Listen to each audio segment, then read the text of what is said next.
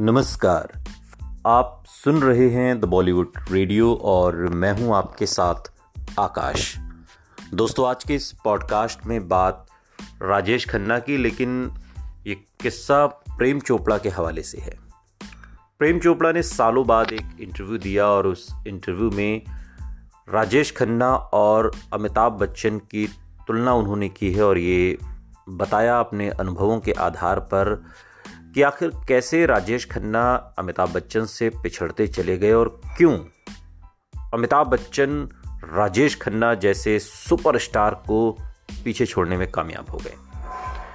और अब चूँकि प्रेम चोपड़ा को तो भला आज के दौर में कौन नहीं जानता, तकरीबन 50-60 सालों से वो हिंदी फ़िल्म इंडस्ट्री पर एक तरीके से विलन की कैटेगरी में राज कर रहे हैं। और एक वक्त था जब वो बॉलीवुड के मशहूर विलन्स में शुमार भी थे और उन्होंने एक इंटरव्यू दिया जिसमें राजेश खन्ना और अमिताभ बच्चन के बीच तुलना पर उन्होंने बात की है। प्रेम चोपड़ा के मुताबिक राजेश खन्ना ने समय के हिसाब से अपने आप को बदला नहीं था और इसी वजह से उनका स्टार्डम कमज़ोर पड़ने लगा और वहीं दूसरी तरफ़ अमिताभ बच्चन ने कैरेक्टर्स के साथ एक्सपेरिमेंट किया, जिससे वो काफ़ी आगे बढ़ गए।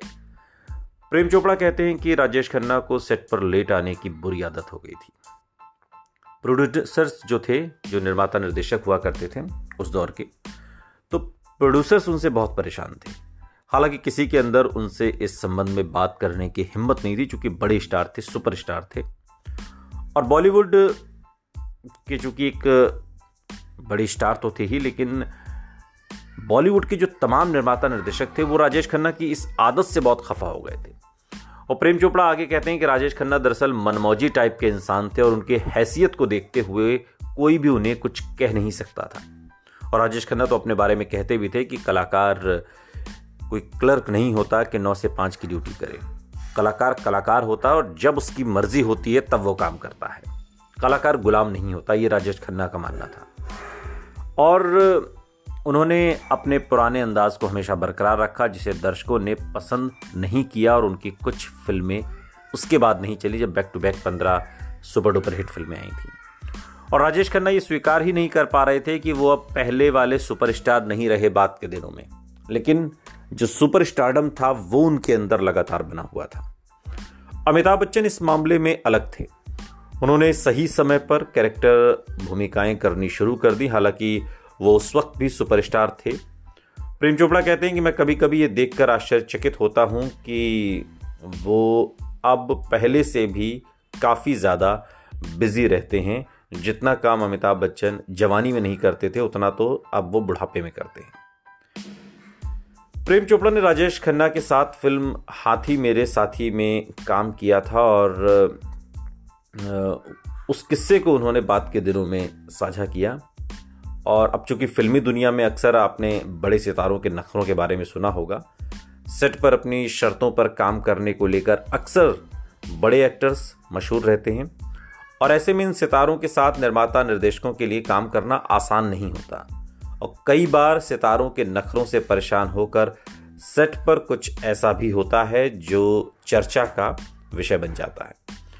और ऐसा ही कुछ राजेश खन्ना के हिट फ़िल्म हाथी मेरे साथी के साथ हुआ, उसके सेट पर हुआ, जिसे सालों बाद प्रेम चोपड़ा ने सुनाया। और प्रेम चोपड़ा, चूँकि उस दौर में राजेश खन्ना के उत्थान और पतन दोनों के गवाह रहे। राजेश खन्ना से प्रेम चोपड़ा सीनियर थे, उनसे पहले फ़िल्म इंडस्ट्री में आए थे, और इसलिए उन्होंने वो दौर देखा था जिसमें प्रेम चोपड़ा राजेश खन्ना के साथ भी उन्होंने कई फ़िल्मों में काम किया। तो राजेश खन्ना जिस तरीके से उनका उत्थान पतन हुआ, इसका एक तरीके से आई विटनेस के तौर पर प्रेम चोपड़ा है। और प्रेम चोपड़ा ने भी अपने करदारों से दर्शकों को कई बार डराया तो कई बार दर्शकों को उनसे नफरत भी हुई। प्रेम चोपड़ा ने इंडस्ट्री के कई बड़े सितारों के साथ काम किया और इनमें से राजेश खन्ना के साथ भी उन्होंने कई फ़िल्में की। तो प्रेम चोपड़ा ने जो इंटरव्यू दिया, उसमें उन्होंने निर्देशक एम ए थिरुमंगम उनकी एक मई 1971 को फ़िल्म आई हाथी मेरे साथी, इसका किस्सा बताया। फ़िल्म को चिनप्पा देवर ने प्रोड्यूस किया था और ये फ़िल्म सुपर डुपर हिट हुई थी।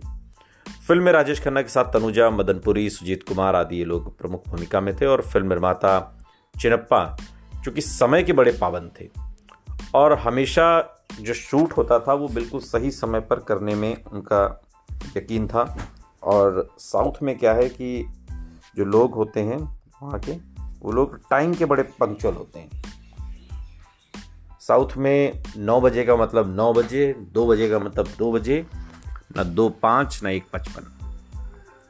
और फ़िल्म निर्माता चिनप्पा खुद चूँकि समय के बड़े पाबंद थे और हमेशा शूट पर सही समय पर शुरू करने के वो पक्ष धरते हैं जो समय मुकर्र किया, उसी पर शूट हो।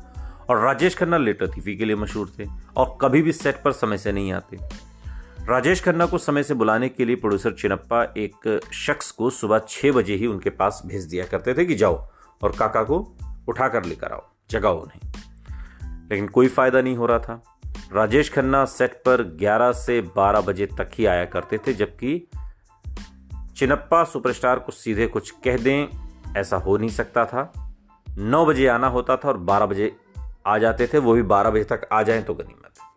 अब ऐसे में चिनप्पा ने एक नया तरीका खोजा, कि जब राजेश खन्ना सेट पर पहुँचते तो एक व्यक्ति को वो पीटने लगते और चिल्लाते कि कुछ समय की कीमत नहीं पता तुम्हें। क्या मैं रुपए नहीं देता? फिर लेट क्यों आते हो? और ये देखकर राजेश खन्ना समझ गए कि ये सब उनके लिए ही हो रहा और इसके बाद वो सेट पर फिर समय से आने लगे। वो बीमार हों, चाहे तबीयत ख़राब हो, चाहे कोई तकलीफ़ हो, लेकिन इस फ़िल्म में कभी भी राजेश खन्ना देरी से नहीं आए और, हालाँकि बात के दिनों में जब चीज़ें बदली तो फिर फ़िल्में किसी और प्रोड्यूसर के साथ उन्होंने की तो फिर वो अपने उसी रंग ढंग में आ गए। लेकिन चिनप्पा देवर के साथ जब तक वो ये फ़िल्म कर रहे थे, उन्होंने कभी भी लेट इसमें नहीं आया। लेकिन प्रेम चोपड़ा ये मानते हैं कि ये जो तमाम चीज़ें हैं, इसकी वजह से राजेश खन्ना की जो इमेज थी, वो धीरे धीरे ख़राब होने लगी। और प्रेम चोपड़ा ये मानते हैं कि राजेश खन्ना की इमेज धीरे धीरे सुस्त होने लगी थी और इंडस्ट्री में हर कोई ये समझ रहा था कि लेकिन उनके कद को देखते हुए कोई भी निर्माता उनसे इस बारे में बात नहीं कर पाता था। राजेश खन्ना चूँकि अपने पुराने अंदाज को बरकरार रखने में जुटे रहे, जो वो रोमांटिक किरदार निभाते थे, उन्हें लगता था कि दर्शक सिर्फ़ यही देखना पसंद करते हैं। लेकिन अब पीढ़ी बदल रही थी, दर्शकों ने इसे स्वीकार नहीं किया, उनकी कुछ फ़िल्में नहीं चली पर इस सच का सामना वो नहीं कर सके, वो पहले जैसे सुपरस्टार तो रहे नहीं। अमिताभ की बात करें तो अमिताभ इनसे अलग थे। वो इतने साल सुपरस्टार रहे, लेकिन सही समय पर उन्होंने कैरेक्टर रोल्स करने शुरू किए और समय के वो बड़े पाबंद थे।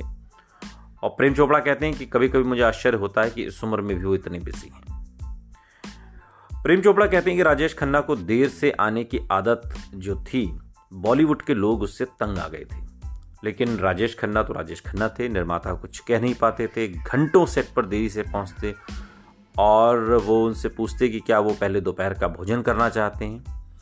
लेकिन आखिर में प्रेम चोपड़ा कहते हैं कि राजेश खन्ना की एक बड़ी अच्छी बात थी कि वो सेट पर भले देरी से आए, लेकिन उनका काम बहुत परफेक्ट होता था। एक ही शॉट में वो वो मनपसंद शॉट देते थे जो निर्देशक चाहता था। और ये उनकी खासियत थी कि वो चार घंटे का काम एक घंटे में निपटा के चले भी जाते थे। इसीलिए राजेश खन्ना इंडियन सिनेमा के पहले सुपरस्टार रहे। सुनते रहिए। द बॉलीवुड रेडियो, सुनता है सारा इंडिया।